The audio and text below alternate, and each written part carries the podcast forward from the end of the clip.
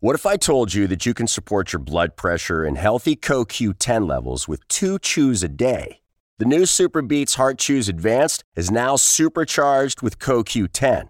That's like getting CoQ10 for free. Our powerful blend of beetroot, grapeseed extract, and CoQ10 supports your cardiovascular health.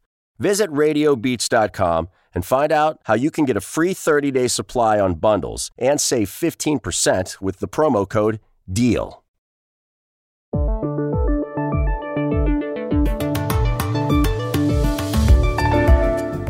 El gobierno y la oposición venezolana van a reanudar el diálogo en México mañana o pasado mañana.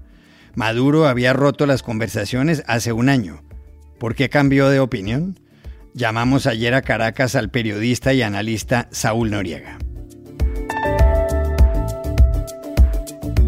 Hace menos de dos semanas se declaró en bancarrota en Estados Unidos FTX, la compañía de criptomonedas fundada por Sam Bankman Fried.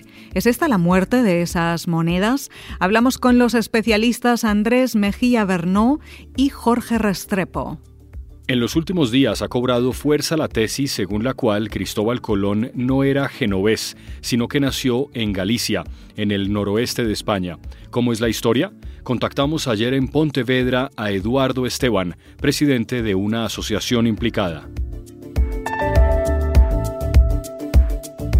Hola, bienvenidos a El Washington Post. Soy Juan Carlos Iragorri, desde Madrid. Soy Dori Toribio, desde Washington, D.C. Soy Jorge Espinosa desde Bogotá. Es jueves 24 de noviembre, Día de Acción de Gracias o Thanksgiving Day en Estados Unidos, y esto es todo lo que usted debería saber hoy.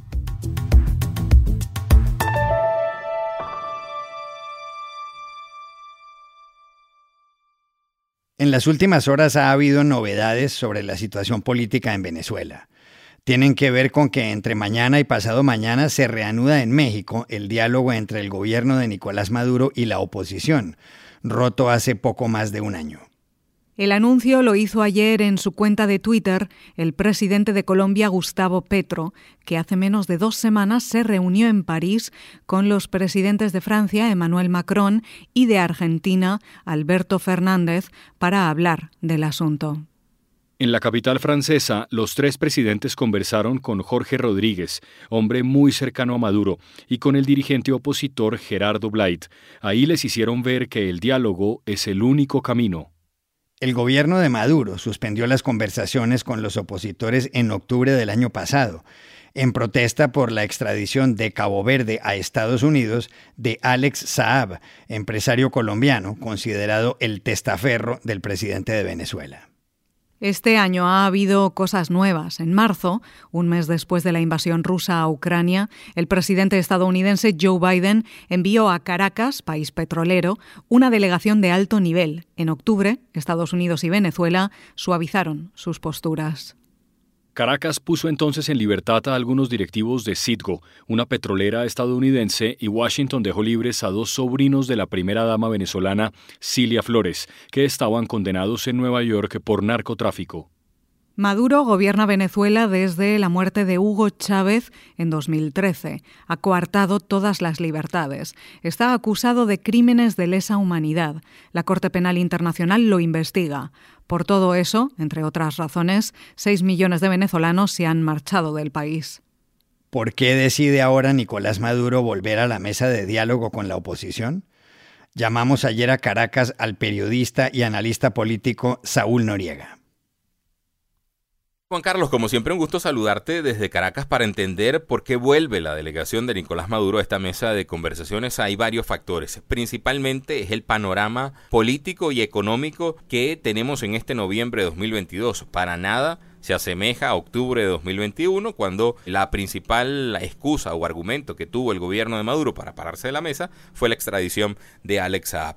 Estados Unidos, el país que apoya a la oposición venezolana, parece estar más que dispuesto a dar una flexibilización concreta a las sanciones que han afectado por años al gobierno venezolano, bien sea eh, levantamiento de sanciones a la industria petrolera, y también el desbloqueo de cuentas a nivel internacional donde tiene depositado el gobierno venezolano. Y es que no hay que olvidar que el compás eh, que ha abierto el gobierno de Joe Biden hacia Nicolás Maduro ha sido bastante amplio. Recuerden que funcionarios estadounidenses vinieron en marzo, se reunieron con el propio Nicolás Maduro e incluso se habló de que Venezuela podría enviar petróleo a Estados Unidos como se hacía en otrora. Y es que, recuerden además, hay una guerra en Europa que ha afectado precisamente el mercado petrolero mundial y con ello también ha afectado a Estados Unidos que busca o estaría buscando un nuevo socio para resarcir precisamente la afectación que ha tenido en este mercado. Y segundo punto, bastante importante, es la presencia de un nuevo gobierno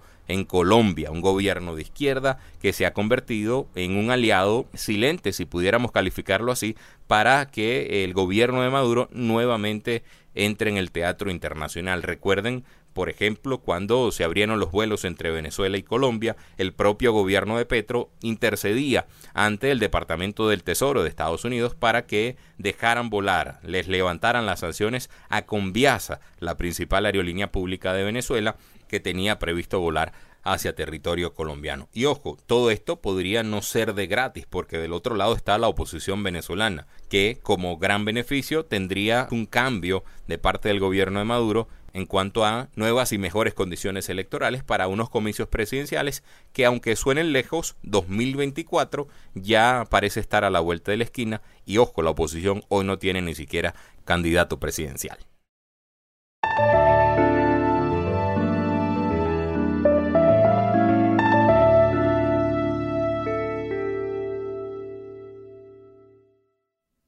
Hace menos de dos semanas, el viernes 11 de noviembre, se produjo aquí en Estados Unidos una información de enorme impacto para la economía, la quiebra de FTX, la gran empresa de criptomonedas presidida por Sam Bankman Fried, conocido como SBF. Bankman fundó FTX en 2019. La compañía, que ha tenido oficinas en las Bahamas y en Antigua y Barbuda, está aliada con otra firma comercial llamada Alameda Research. Dos o tres meses atrás estaba evaluada en 32 mil millones de dólares. Eso ya es historia. Bankman Fried es un hombre joven, de 30 años, hijo de dos profesores de la Universidad de Stanford. En un momento se le comparó con el multimillonario Warren Buffett. Hace un mes tenía 16 mil millones de dólares. Ha perdido el 95% de eso. FTX llegó a tener un millón de usuarios. ¿Qué pasó entonces? Que ante los rumores de la iliquidez de la empresa, muchos de ellos solicitaron retirar su dinero. No existía. FTX anunció que entraba en bancarrota y SBF dijo en Twitter que se había equivocado. Todo se derrumbó como un castillo de naipes. Para comprender mejor el asunto, ¿qué es una criptomoneda? Llamamos ayer a Bogotá a Andrés Mejía Bernó, profesor de la Universidad de los Andes y consultor en política y mercados para bancas de inversión. La mejor manera de entender el concepto de criptomonedas es a través del contraste con lo que tradicionalmente hemos llamado moneda. ¿Una moneda qué es? Una moneda es un medio de intercambio que usamos para hacer pagos, para hacer compras, para hacer transacciones, para decir cuánto valen las cosas, para hacer ahorros, etc. Y así es como hemos usado las monedas tradicionales como el dólar, como el euro, como la libra. Una criptomoneda tiene la pretensión de servir para lo mismo, para que con ella se puedan hacer pagos, para que con ella se puedan hacer transacciones, se puedan decir cuánto valen las cosas e incluso se pueda hacer ahorros con ellas. ¿En qué radica la diferencia? En que las monedas tradicionales están emitidas, respaldadas y su validez está de alguna manera garantizada por autoridades estatales como los bancos centrales, como la Reserva Federal de Estados Unidos, y por las cuentas que estas entidades llevan. Las criptomonedas que generalmente son creadas y son mantenidas por individuos o por empresas que se constituyen con este propósito, tienen una validez que descansa sobre una serie de procedimientos computacionales extraordinariamente complejos que se realizan en numerosos computadores alrededor de, diversas partes del mundo, por eso se dice que son descentralizadas y en esa medida se supone que son más confiables que las monedas tradicionales. Las criptomonedas, sin embargo, de las cuales la más famosa es Bitcoin, que circula desde 2008, han tenido numerosísimos problemas para poder afianzarse y cumplir esas funciones que mencionaba anteriormente. Básicamente no tienen la confiabilidad que se suponía que deberían tener. Fundamentalmente son utilizadas por el crimen organizado y en mercados negros. Y si uno está pensando en ahorros, su volatilidad es tan enorme, es decir, su valor cambia de manera tan rápida y tan violenta que no constituyen realmente hasta ahora un ahorro seguro para nadie. Otra pregunta que se hace mucha gente es si este caso representa el final de las criptomonedas. Hablamos también en Bogotá con el doctor en economía por la Universidad de Londres y profesor de la Universidad Javeriana, Jorge Restrepo. Hay como dos o tres tipos de monedas digitales. Unas que les llaman eh, monedas estables, stable coins, Probablemente esas sigan funcionando algún tiempo porque no sirven sino como un mecanismo para salir y entrar de ese ecosistema digital. Hay otras que son las monedas que emiten esas personas basadas en la confianza. Probablemente esas desaparezcan porque, como digo, solamente existen porque otras personas confían en ellas y las aceptan, en ese poder de aceptación y no en un poder de emisión que tiene un Estado Ahora bien, hay unas terceras, tal vez la más famosa, el Bitcoin, que se emiten resolviendo un problema matemático, un algoritmo, y eso limita el número de monedas que están en circulación. Esas probablemente continúen, porque en primer lugar es muy difícil emitirlas, entonces no caen de valor. Y en segundo lugar, porque son las que más se utilizan para los pagos del crimen organizado, en particular para el ransomware o esos secuestros digitales. El más famoso eh, es aquel que ocurrió con ese sistema de oleoductos en los Estados Unidos. El segundo más famoso tal vez el del gobierno de Costa Rica, que vio varias de sus agencias, incluyendo las agencias del sistema de salud que fueron secuestradas digitalmente o la información hackeada eh, a menos que se pagara un seguro y que dejó por fuera el sistema de pagos del sistema de salud en ese país durante varios meses. De manera que esas últimas monedas, como la del Bitcoin, probablemente sigan, pero ojo, no como depósito de valor, no basadas en la confianza, sino porque las utilizan principalmente los criminales.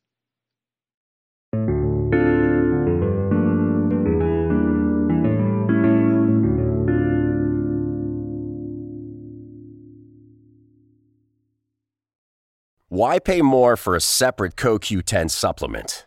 Enjoy twice the benefits with SuperBeats Heart Chews Advanced from the number one doctor, pharmacist, and cardiologist recommended beat brand for heart health support.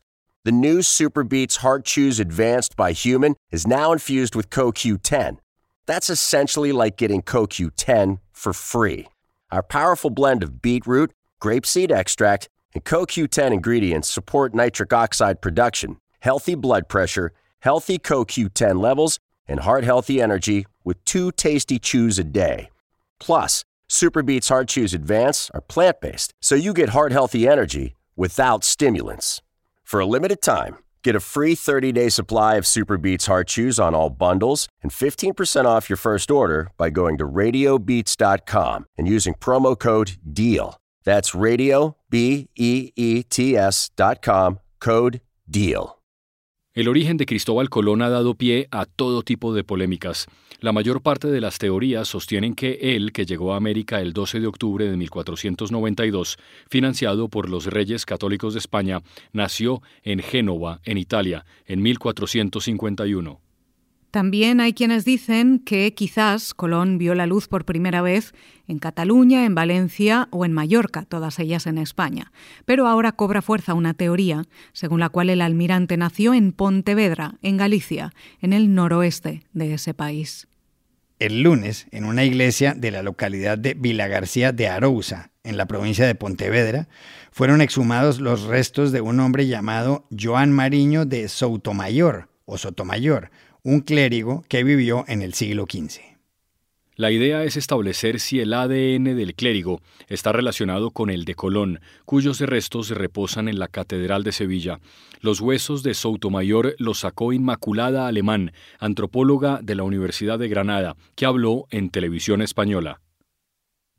Estaban todos amontonados en la parte de la cabecera y bueno, en principio están bien, bien conservados, aunque es cierto que, que, bueno, que se fragmentan mucho a la hora de, sacarlos por cuando se cogen por efectos de la humedad. Lo que sostienen quienes creen que Colón era gallego es que el famoso navegante era hijo ilegítimo de un noble de apellido Álvarez de Soutomayor y que, un tiempo después, tomó ese apellido para llamarse Pedro Álvarez de Soutomayor. Pedro fue conocido también como Pedro Madruga. No está muy claro cuándo murió, pero dicen que en un momento dado volvió a ponerse el apellido Colón, el de su madre. Parece que al proponerles la expedición a los reyes católicos sabía que ellos no querían a los Sotomayor. ¿Cómo puede describirse la relación de los Sotomayor con la familia Colón y cuáles son los detalles de la historia? Llamamos ayer a Pontevedra a Eduardo Esteban, el presidente de la Asociación Cristóbal Colón Gallego los, los colones, que así nos lo atestigua la documentación que existe actualmente, desde el siglo XIV y desde el siglo XV, era una, un apellido, un clan, que algunos de sus miembros se dedicaban al próspero arte de marear, de la pesca, pertenecían al gremio de mareantes, eh, es la, tenían los cercos reales de, de la pesca de la sardina, que tanta riqueza dio a la zona de Pontevedra y a la propia ciudad de Pontevedra. Pero el noble que dominaba estas tierras, el caballero noble, era la casa de Sotomayor. La casa de Sotomayor, nos dice la historia, siglo XV, que tuvo un hijo, Álvaro, y tuvo un hijo mm, ilegítimo, un hijo bastardo, eh, al que se supone que lo tuvo dentro de sus dominios con una Colón, y tomó el nombre de Cristóbal Colón. Este, este hijo bastardo reconocido le fue dada educación, sabemos que estuvo en el seminario de Tuy, todo esto lo dice la historia, Em, y, siguió su vida de formación, de navegación, etcétera, etcétera, hasta que llegó un momento que su hermano Álvaro quiso dejar el, peso de la casa de Sotomayor y llamó, y así lo dice la historia, a su medio hermano, eh, Cristóbal Colón, y al hacerse cargo de la casa de, Sotomayor tomó el nombre de Pedro Álvarez de Sotomayor. Esta sería la relación de cómo la figura de Cristóbal Colón, plebeyo o, mareante eh, que nació en Porto Santo, se convirtió y, pasa a formar parte ya de forma reconocida de la Casa de Sotomayor. Por eso la exhumación que hacemos nosotros para, este, para esta mm, investigación del ADN, cogemos un pariente, un primo, un primo hermano de Pedro Alba de Sotomayor que lleva su mismo apellido, su, mismo, su misma sangre y esperemos que también su mismo ADN. Pero hay además un dato sobre el apellido Colón y la ciudad de Pontevedra que resulta muy llamativo y del cual nos habló ayer Eduardo Esteban. Ese apellido, en el siglo XV, antes del descubrimiento de América, del Nuevo Mundo, eh, solo existe en Pontevedra, la única ciudad del mundo que tiene, que puede decir que tiene el apellido Colón. Nos lo vamos a encontrar en múltiples documentos, repito, del siglo XIV y del siglo XV, pero también nos lo vamos a encontrar en dos inscripciones en piedra, una en un crucero que existió hasta hace muy pocos años en lo que es lo que está considerada como la casa natal de Cristóbal Colón, en, en Santo, en Pollo, en Pontevedra, en donde pone Juan Colón, año de 1490. Otra inscripción importantísima para sostener la teoría y para visibilizar la teoría es una inscripción en piedra que se encuentra en la Basílica de Santa María la Mayor, la principal basílica de Pontevedra, construida por el gremio de mareantes, al que se supone que pertenecía o está constatado documentalmente que pertenecía la familia Colón o algunos de los miembros de la, eh, de la familia Colón, en donde donde pone os do cerco de Juan Neto e Juan de Colón e fixeron esta capilla. Es decir, que eh, es una inscripción en piedra que vuelve a reflejar otra vez el apellido Colón.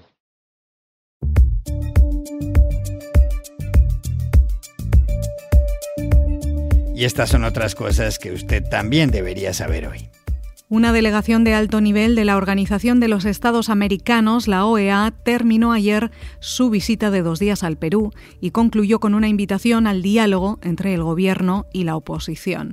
La semana pasada, el presidente Pedro Castillo denunció un golpe parlamentario y pidió aplicar la Carta Democrática Interamericana. La delegación deberá entregar un informe al Consejo Permanente de la OEA que determinará el camino a seguir. Noticias de fútbol. Ayer, en el Mundial de Qatar, Japón dio una sorpresa al derrotar a Alemania 2-1. España venció 7-0 a Costa Rica, en la mayor goleada de la historia de la Roja en una Copa Mundo o una Eurocopa. Hoy se estrena Brasil, uno de los favoritos contra Serbia, y Uruguay se las verá con Corea del Sur. Por otro lado, David Beckham se declaró dispuesto a buscar socios para comprar el Manchester United a los hermanos Glazer. El club está evaluado en 8.000 1.100 millones de dólares. Y aquí termina el episodio de hoy de El Washington Post, El Guapo. En la producción estuvo Cecilia Favela. Por favor, cuídense mucho. Y pueden suscribirse a nuestro podcast en nuestro sitio web, elwashingtonpost.com, seguirnos en nuestra cuenta de Twitter, arroba el post, y también nos encontrarán en Facebook, buscando el Post Podcast. Chao, hasta la próxima.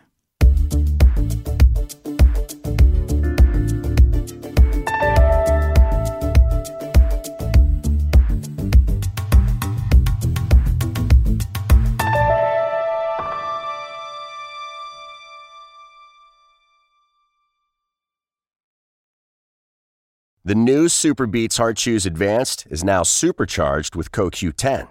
Support your healthy CoQ10 levels and blood pressure with two chews a day. Visit RadioBeats, B-E-E-T-S dot com and save 15% with promo code DEAL.